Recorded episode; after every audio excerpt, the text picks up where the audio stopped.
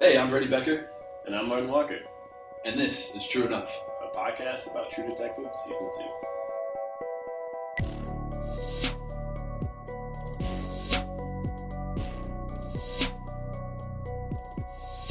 Hey, welcome back. This is True Enough, and uh, now on iTunes. Actually, check us out there on two platforms now. We're feeling pretty good about ourselves. We are. Yeah, mighty. But uh, so doing this podcast, um, uh, we've realized a couple of things. One, my laugh is highly distinct and borderline annoying. I think probably not even borderline. I apologize for it. It's out there. But what can I say? I love to laugh. I You should too. strongly disagree with the idea that Brady's laugh is annoying. Besides the point, I'll cut you off there.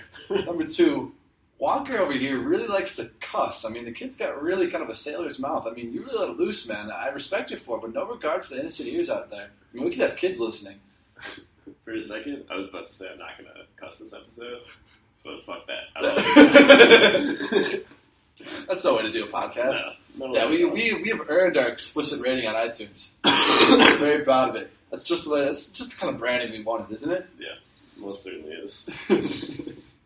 well, let's jump right into it. Initial reaction. Um, this episode wasn't too bad, man, huh? Thank Christ this episode wasn't too bad because I was really getting nervous there. We Yeah. talked about it a lot last time. Yeah, I mean, I still think it, we're settling for mediocre this season on the whole. But uh, the show got a bit of a rebirth. We uh, we get the time hop of about 66 days. Um, so something that True Detective's no stranger to. They kind of did kind of some some different timeline stuff last season. We got It's some true. hops through time. But I, I always enjoy when they do it. It's kind of see it's kind of fun to see the transformation and the progression of characters when there is such a big lapse in time, and kind of see what, what the fallout is and everything. You know. Um, and as to be expected, the investigation was conveniently pinned on Lito and the Mexicans. Mhm. Um, but from the, the aftermath, really wasn't too substantial for um, that botched operation. I mean, they really No. messed that operation up too. That's a really good point. They didn't uh, didn't talk about that very No, much. there wasn't there wasn't too much discussion about it. You almost kind of forget about it. Um, but like it almost makes sense because you know Vinci's so corrupt, Yeah. so there wouldn't be a whole lot of follow up. They can just pin it on Leto and call it a day, and everybody everybody's got everybody's got their hand out, right? So, I mean, obviously there is follow up in the sense that they're going to try and launch another investigation on the side. But Yeah, not in the there wasn't. I thought there'd be more people Yeah. like uh, you know, like Bezzerides is now exiled to the basement, but it's more or less for sexual harassment, other than Right. totally botching that whole investigation. Um, Ray's now a consultant. Congratulations on the uh, promotion, if you will, Ray. Um, and Woodrow's now Detective Woodrow, but still hates himself. Yeah, oh, really hates himself. Still- not, that's not still a great place. Yeah, not, not necessarily, but um, you know, he's been better. Maybe I don't know. To be honest. Although we're, we're finally starting to get more of a coherent plot, more and more connections are starting to take place. Um, still, like a lot of moving pieces all at the same time, all going on at once. But the bigger picture is starting to come together. You're kind of seeing where all these loose ends start to tie together. Um, and you know, the show is just kind of starting to go in a new direction. We have this new kind of uh, under the books investigation with just the three of them. So I'm, I'm, there's new intrigue. So I'm, I'm, I'm optimistic. Like I said, we're still settling for mediocrity here. But like, there, there's definitely promise in these last three episodes. This one wasn't bad. I'm really excited to see uh, past moving forward. We're going to get a glimpse of it, or we got a glimpse of it, and we're going to get a look at it in the next episode. And Yeah. I want to see how she's internally motivated more than we have seen as the season's gone on so far. And then also, I called this, and I'm proud of it. Hey, Um, yeah. Let's jump into characters now. huh? Let's get into let's get into Velcoro. Should we get into Velcro? Yeah, why not? All right. I have this new program, see? Because my powers of influence are so meager in the sublunar world of ours, I try to limit the people I can disappoint. And I make sure to know the difference between my obligations and somebody else's. I, I think it's a real shame that Ray is a maniac because he all of his motivations are really pure. If you look at it, like all the things that he does, he wants to be a good father to his son, Mhm. and he's really trying to better himself. He just goes about it in an absolutely terrible, terrible way. Like um, the first episode when he beats up his son's father or his son's bully's father. That's no reason Yeah, to do that. But at the root of the, you know, he's you know, at the root of the problem, he's got good intentions. You know, just Yeah. wants to get rid America of a of, of a huge epidemic of bullying. You know, you see where it's coming from. Yeah, it just kills me. He's an obstacle to himself. He just gets in his own way. but um, so also, like considering how violent Frank has or Ray has been in the past, I don't think that the dynamic between himself and Frank has a whole lot of hope for the future. But I think in the short term, what's going to happen is Frank's wife will come out and kind of like put uh, put a stop to the current situation. So I don't think Frank is about to die or anything because you saw in the preview how they both have pistols pointed at each other under the table. Uh-huh. So, um, and then the other thing that I'm concerned about with Ray is we started to see a little bit of a backslide this episode. So like obviously Mm-hmm. he's doing the uh, Yeah, I got to give shouts to my boy over here, though. Huge credit to this kid over here. We might have a true detective in the room right now. First of all, he called. He called it, folks, from episode one that Frank set up Ray with a with a false uh, um, attacker, a rapist. So, congratulations on that. And we're also starting to see the downfall of Ray due to this, uh, you know, the paternity thing. Um, so I think Walker, hey, that's up to you. This kid, this kid's calling shots on the show. Brady's like your typical Jewish mother, Take a minute to glow, would you? way too proud of her son for mediocre accomplishments. But anyway, mediocre in the slightest. Oh, okay. It's beside the point. I think we're starting to see Ray's big slide take hold, though. You see Yep. he's drinking a little bit more. He hates the work he's doing for Frank. That scene where he's in the uh, slum, you can just tell he's dying, and he sees those kids in the kitchen. You can barely. Yeah. Spanish is really coming along for him, though. That, you love Yeah, to see that. Yeah. He's getting worldly. So. yeah, yeah, exactly. It's cultured, if anything. Frank's giving him, you know, Frank's giving him a lot of opportunity. yeah, a lot of opportunity to grow. Can we just take a minute, real quick? Just a brief moment of silence for Ray's push broom. Um, he's since he's clear Dude, now. R.I.P. Oh, his mustache. Yeah, his mustache. Okay. R.I.P. Velcoro's mustache. Just a brief moment for our listeners. I thought he like broke a broom or something. Don't be disrespectful. Can we take a moment of silence? All right, thank you. That's good. Yeah, they say you're like not supposed to leave that space on the podcast. Podcasting 101. yeah. Um, but yeah, like I said, Walker's pegged it that you know Frank has set uh, Velcoro up from day one, and now you're really starting to see um, Velcoro unravel again. Um, but on top of that, man, if I can see Ray beat the shit out of one person per week on the show, I wouldn't mind. I wouldn't mind. A lot more intrigue if he it would make for very compelling television, to be honest. Ray could just like spin around and just pick somebody to beat up every week, and it wouldn't be bad. Basically, what happens as of right now. Yeah. But Yeah, but like we'll get into it. more, actually, have no fear, audience. Holy Mother of God, did Farrell nail that scene where he's told he killed the wrong, an innocent man? Where um, he's told by the Attorney General. Oh man, his eyes tell you everything, man. Like that, that scene was so powerful. And the way he kind of quivers his lip, and oh man, nominate his ass for an Emmy this minute. Get out of here, seriously. Without Farrell, though, this season could have been a real dumpster fire. Yeah, it's true. He's been a saving grace in a lot of ways. Yeah, no, he's been fantastic. He's, he's been so strong. I think Rachel McAdams has had. Um, uh, she hasn't had an equal performance, but I don't think that's her fault. She's been strong, but I think Velcoro, he was given the best character, and he's done the most with Right, it, for he, sure. he was given the best. I think his his performance has just been Really? too. Although I think Frank Semyon it has potential to be a good character. It does, but like it's been so complicates the bogged plot down. way too Yeah, much. yeah, it's just been he's been poor. Let- Let's move on to Semyon, huh? Let's get right into Frank right now. God, Frank, I helped, I know, but I don't want to be some fucking gangster's wife. You know that word bothers me. Because me, I didn't ask for this world. I took it. As gangster. I was born drafted on the wrong side of a class war. So fuck that gangster shit. So I thought Frank was way more interesting this episode. Yeah, we get a bit of progression with Frank's storyline, if you want to call it that. Yeah, yeah, you did, and it was nice. And also, I think my favorite part about Frank this episode is you finally uh, brought up the issue of class with his Yep. um, with what he's what he's doing with his life, basically. And so I thought this was interesting because we got to look into his internal motivations, how he justifies Mhm. what he does, and basically he's saying that since he didn't have the same opportunity as other people did, he's justified in doing these criminal activities, and he doesn't want to associate with criminals, and he doesn't want to see himself that way. Fuck that gangster shit. Absolutely, Frank is all about fucking that gangsta shit. Um, but that's that's really um, so like he does all these terrible things, and his wife points out he's he's a pimp now, and he just You know, intimidates Pim people. Frank. Yeah, terrible actress, Jesus. Yeah, I just can I just point out that there's just there's still no chemistry. I mean, they had a lot of scenes here this week. There's no chemistry between those two leads at all. It's just it's terrible. I mean, it's like the chemistry is non-existent. It's like it's like moms and explicit rap music. They just don't vibe at all. dude. It's a great. That's a phenomenal analogy. Had to Great. throw it out there. Well done. But It's- anyway, I mean, he's uh, he shakes down slums. That's the absolute bottom of the barrel. He's just taking advantage. Actually, that's an interesting point. He's complaining about class and then taking advantage. Yeah, of the, of the no Lord Yeah, yeah, Uh, yeah. That's some irony right there. Um, some more of the dialogue I liked out of um, Semyon this week, though, is he talked about the design, how things uh, how things aren't part of the design. Like the kid isn't part of the design right now, or we don't have the bandwidth for that. Or some of the quotes.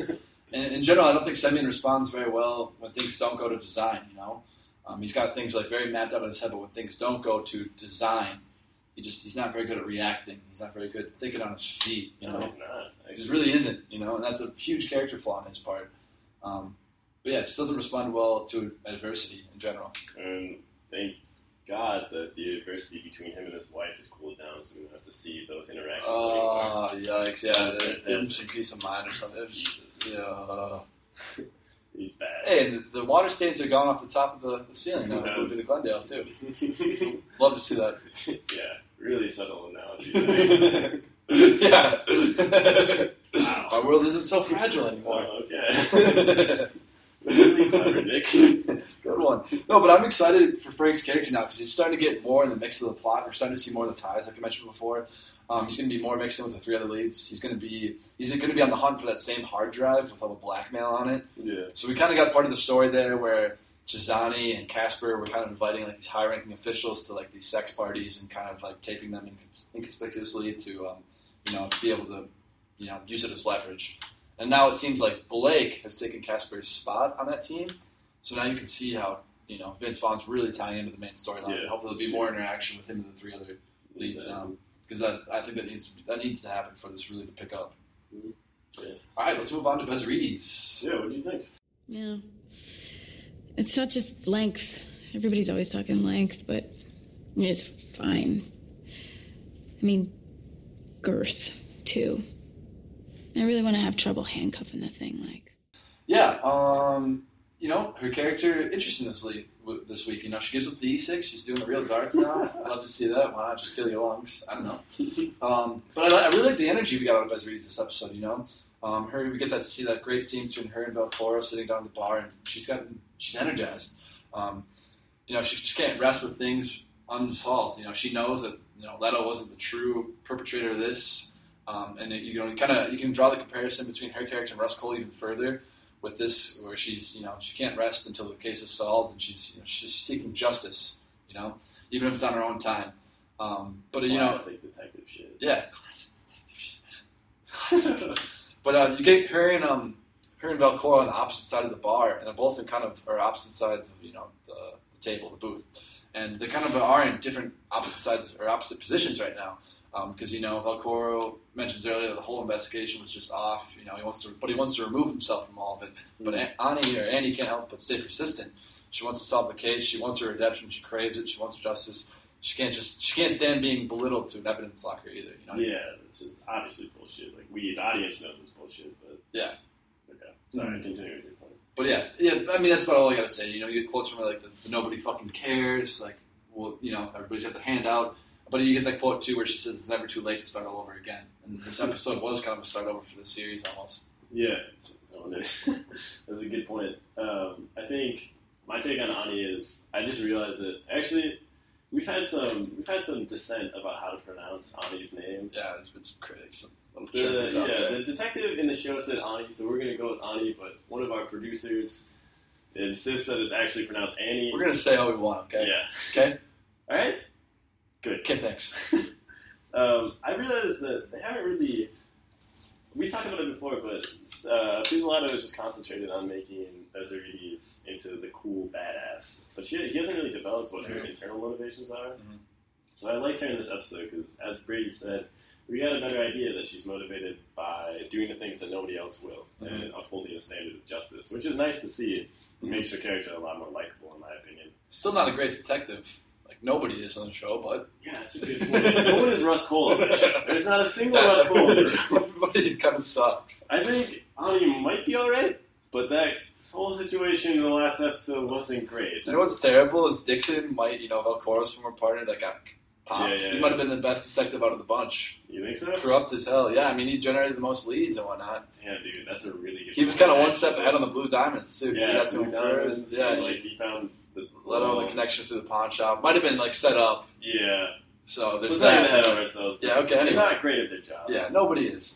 So, yeah, I was excited to see um, what Annie's character was about. I guess, for lack of a better term, this Mhm. episode. But also, I said it earlier. I'm really looking forward to her going back to the place where she was from when we got a brief shot of that town, and it looks like a weird place. You had the hippie on the bike, which is not really weird in and of itself, but then that was very uh, ex- uh, explicitly contrast with the man carrying the oversized cross. Cross, which yeah, that out was of bizarre, absolutely nowhere. That was absolutely bizarre. Mhm. So um, this, I think this next, next episode is going to be a, like probably the biggest for Annie. That's Well, I'm really excited for the next episode for Annie. I think it's going to happen Now next episode. Annie, now she's in our head. I don't Annie. care. I'm okay. Well, Like know, I said, I'm going to say I want should out. we say and I? and I. I'm excited for her next episode because um, she's going to go undercover to one of these sex parties, and there's there's rumored to be a big orgy scene this season. It might just be coming up actually, but this will be it'll be a really like intriguing scene because you know we know of Annie, Annie's uh, sexual exploits in the past, and now she's going undercover to one of these sex parties, and how it's all going to unravel. I, I'm I'm going to be fascinated by it. I'm really excited for it. Very nice. And Rachel McAdams, does she rock a full police uniform or what? Yeah. I want more of that. You're beautiful, Rachel You McAdams. Just so we're clear, you're beautiful. you can really get it. It's true. Oh, nice. Yeah, you can really get it. I hope that it's a, it's our real hope that somebody who really likes Drake has been listening to all of these and gotten every single Drake reference we've made because there's been at least one in every single. If you're episode. out there, little Easter eggs for everybody. You're welcome. All right, let's move on to Woody, our, ball, our boy Paul Woodrow. Huh? You took it. How the fuck could you? Took what, Polly? You know what? The money. The money I brought back from Afghanistan. Twenty fucking thousand dollars, Cynthia. We just called him Woody, which is that's pretty funny. It's pretty awesome. Uh, he had a decent episode. I think the gay thing is getting a little bit overwrought, and why I think that is. Um, we live in a world that's becoming vastly more accepting of gays. Mhm. Like you see, the le- gay marriage was legalized, so it's more difficult to empathize with him because I think One that love. if he, right, one love, absolutely, we're in full support of gay marriage. What up? But anyway, I think it. Uh, I think it's difficult to empathize with him because if he would just accept himself as an individual, it's not like he'd be a social pariah or anything. There'd be plenty of support for him. So he's, you know, I'm not trying In to his say, mind, though, he, he doesn't want to be gay, you know, though. yeah. So like, I'm not trying to say that's uh that's an easy thing to overcome. Mhm. But it's not as though if he did just acknowledge the fact that he's gay, he would be completely out of luck or everybody would hate him or something like that. It's just the, he, he's getting in his own way right now. Yeah, That's what I'm trying no, to say. most definitely, yeah. So what I'm actually more excited for is kind of find out what was the shady shit that he was getting up to in Afghanistan, Yeah, that. Black Mountain. yeah. That's that's what I think should start taking. You I, I don't do think. I don't think there'll be any more details about that. To be honest, I think it's just going to be kind of a murky so? past. I think, yeah, I don't think they'll dive too much more into like the scars and stuff. I, I, I don't Yeah. see where it'll fit into the rest of the season. Yeah, no, I was just about to say I don't think it's going to go that way, but I think they need to resolve the gay issue sooner rather than Something, later. yeah, there needs to be some sort of resolution to that. Well, my point on which another great scene with and his mother. Like whoever that actress that plays the, the his mother is just wonderful. I don't know her name, but she's every single scene she's had, she's been great, and they those two have great chemistry. I think They're, that's fun to watch for me. It's good, um, and it, it plays on one of the great themes of the season too, which is you know parenting. And maybe we'll get into more of that theme later. We have more time to discuss, but I thought Taylor Kitsch did a pretty good job in that scene overall. I mean, his his approach was just kind of scream as loud as he could and get really heated. Um, but it, it was pretty effective. It wasn't like you know the best acting I've ever seen. I, you know, I think Velcoro or Farrell's method is uh, superior. But yeah, I thought Kitsch stole the spotlight there for a little bit. It Yeah. wasn't bad. Actually, with that scene too, I thought this was interesting. I don't know if he did this on purpose, but it seemed to me as though Pizzolatto was taking shots at radical feminists because you heard um, Paul's mom say, "If I was She a man, yep. I would Yeah, rule the world would world," mine, yeah. and which is bullshit, obviously, because she's Yeah. a burnout. She just sits on her couch Yeah, all day. So yep. like that's the line of thinking that someone who's a radical feminist would have. Mhm. Has no real relevance to character development or the storyline, but I just thought I'd point it out. No, great point. Yeah, definitely. What do we got? yeah, so Hey, hey, let's let's get into let's get into some of the goodies now. How about K segment? You want to start us off, or shall I? Uh, you start us off, man. Yeah. Give me energy. So uh, Woodrow, Woody, Woody. That's kind of a new thing. Woody. Funny. I realized your mom really pulled a fast one by stealing your 20 grand, but you've been keeping your life savings in a backpack in a trailer park. Think about that for a second, okay? This isn't the 1930s. Banks are now insured, buddy. Savings account are safe. Credit unions. Heck, even under your mattress or personal piggy bank would have been safer than a backpack in a trailer park at your half-cooked mom's house. Okay? This is, made way funnier by the fact that both of us worked at credit unions. So. Yeah. Yes, it's strong opinions. Oh, I worked at a bank, not a credit union. Let the record state that. Okay, well that makes you a shittier person because everybody knows credit unions are morons. Well, it's not. This is yeah, this is not the time. platform anyway. We'll get This into it afterwards. Maybe we'll record it. Yeah. Um, my case segment goes out to Combo, Rick Springfield, eternalized forever, obviously, and uh, Ray Velcoro. I don't what is I don't even know Rick Springfield's name. I don't know. Oh, Pitlor? Pitlor. Pitlor, Okay. yeah, the psychiatrist. Yeah, Pitlor. Okay, so the scene where Ray goes to beat him up. Okay, first of all, Ray, let's get into you. Why, man? Why did you feel the need to do that much damage? Yeah, like, my question is why not? because it's just. God damn it. Alright, fine. I guess. no, he got his point across with like one hit of the baton. The guy was done. He was like, yeah, I'll tell you whatever you need to know. And then afterwards, I don't know, like, did Ray kill him? Because he, like, I don't- definitely hit him some more. Yeah, I don't think he killed him, but, you know, message was clear. Yeah, okay, and really excessive. Fuck K, Ray. Jesus Christ, lock it down. But anyway, I'm Hitler. saying, one, once a week, one good beating out of Ray once a week, that's all I ask. I don't think we're gonna have too many problems going forward. Hitler, when he tries to like talk him down at the very beginning, okay, not what you should have done there. to dig into his psyche. Yeah, you should antagonize Ray Velcoro when he's about to beat the shit out Hey, of you. listen to me. I know what's going on in your mind right now. Yeah. Let me. Ray, I'm just gonna break it down for you quick. Yeah, no, just hold off on beating the fuck out of me. Yeah, let's get to the bottom of this. What are you feeling about this? Anyway, that could have been approached differently, but it was a good interview. It was nice. It was a nice scene, I guess. And it was really intense, actually. That was great. Oh man, Farrell kills another one. What can I say? All right, let's dig into the melodrama segment. You know, I had, a, I had a few favorite lines. You know, if we're getting onto the Rick Springfield on the, the the Pitlor stuff, his line when he told Ray what he does, I make eights into tens. It's think about what a life, huh? Yeah, what a You make eights into tens for a living. what a scumbag! Holy shit! What a tagline for a business card. Like Pitlor, psychiatrist, plastic surgeon. I make eights into tens. Jesus Christ! That's, I mean, Yeah, I commend him for his handiwork to society. Thank you, sir. we're gonna make sure that people know you're being sarcastic. Yeah, can you tell the sarcastic Yeah. folks? There's nothing like an all natural girl out there. Yeah, Brady actually like women everywhere. Actually, everyone should love this. Brady refuses to use the word ugly. He won't No. call people ugly. No, It's it's really not true. Actually, it's a really nice thing. Chill with no makeup on. That's when you're the prettiest girl. I hope you don't take it wrong. Anyway, you did not.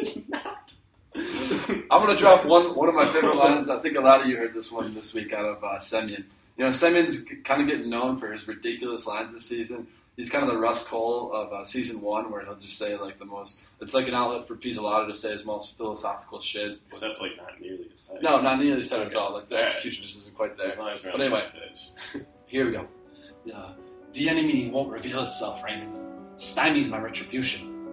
It's like blue balls in your heart. blue balls in your heart. yeah, for real. Could it just be blue balls? Like, could we just say it's like blue balls? Like, why did the blue balls have to be in your heart? I think I think the similar the, the metaphor there would still be just as effective if you said it's like blue balls. I don't think the blue balls have to be in your heart. I don't know. I think it's on purpose that like uh, Frank always uses ridiculous. Ridiculous vocab. Oh my god. I read something. Somebody thought it was because you know Frank, the class thing that you were studying before, that Frank kind of uses as a, a device to kind of like make up for his social class, or you know, Yeah. to make it seem like you know. Because we've had some real gems out of him. A few that I had to look up. Uh, apoplectic is a good one. I've no, I've never epilep. I've never apoplectic, yeah. Apop- n- apop- nobody says that in conversation. It's hard to say. Yeah, it's, it's, it's really it's really tough to say. Stridency, louche. yeah, that no, that was a great It's one. a certain stridency. is working. yeah. Oh. And then he tells you, yes, Blake, if he knows what louche, what a louche is. Whatever. All right, go ahead. What's your melodrama segment? Uh, mine's from mine's a pretty obvious one. I didn't get too creative. I'm sorry, folks, but it's from Frank's wife when they're talking about adoption. I think you were saying no to the kid you once were. Wow. really nailed it on that one. wow. Yeah. Do Frank's, we even? Frank's lucky to have her. Uh, that was just like that was. That Frank was- couldn't figure that himself, or couldn't figure that out himself, then Yeah, that was just corny. Actually, that's really my problem with it. Is like this. That sounds like something you read in a fucking like pop psychology book. Like, you remember uh, Chicken Noodle Soup? Remember those books? no. Okay, shit. Um, really just showed too much of my hand there. okay, well, anyway, they're like says a lot about you. They're like psychology books for like tweens, basically. You Okay. like it's just all I don't know. If anybody is listening who's read Chicken Noodle Soup, they'll get that reference. Okay, you're welcome. All right, great. Yeah. Question segment. I got a few for Walker here. Um, say we had one too many beers before the podcast. Scratch that. Say we got kind of juiced, maybe piss hammered before this podcast. Wow. Would it still be as fire as it is when we're sober? I feel like we owe it to the show to be like piss drunk for at least one episode. Yeah. All right, I have some thoughts on that. Like, Sure. A, I think it's absolutely valid that you just called our podcast Fire. Yeah, I mean, we have like 67 listens. fire, Fire. flame. Anyway. Try to use fire as much as you can, folks. Just, just advice. yeah, if you want to like change a song, don't say, "Can I change the song?" Say, "Can I throw on some fire?" Because you know that ox cork will be fired as soon as you get in your hands. Man. Sarcastic. I hope people are getting Yeah, that. seriously. Use it, use it sarcastically, please. but Anyway, Walk, what's your answer to that? Um, all right, here are my thoughts. I think that we should next week maybe record an episode. You know what we do, do what we do. Because why would you change something that's perfect? Yeah, the recipe's good. Absolutely.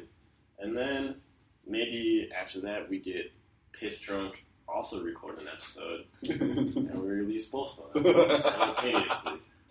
Listeners, you decide.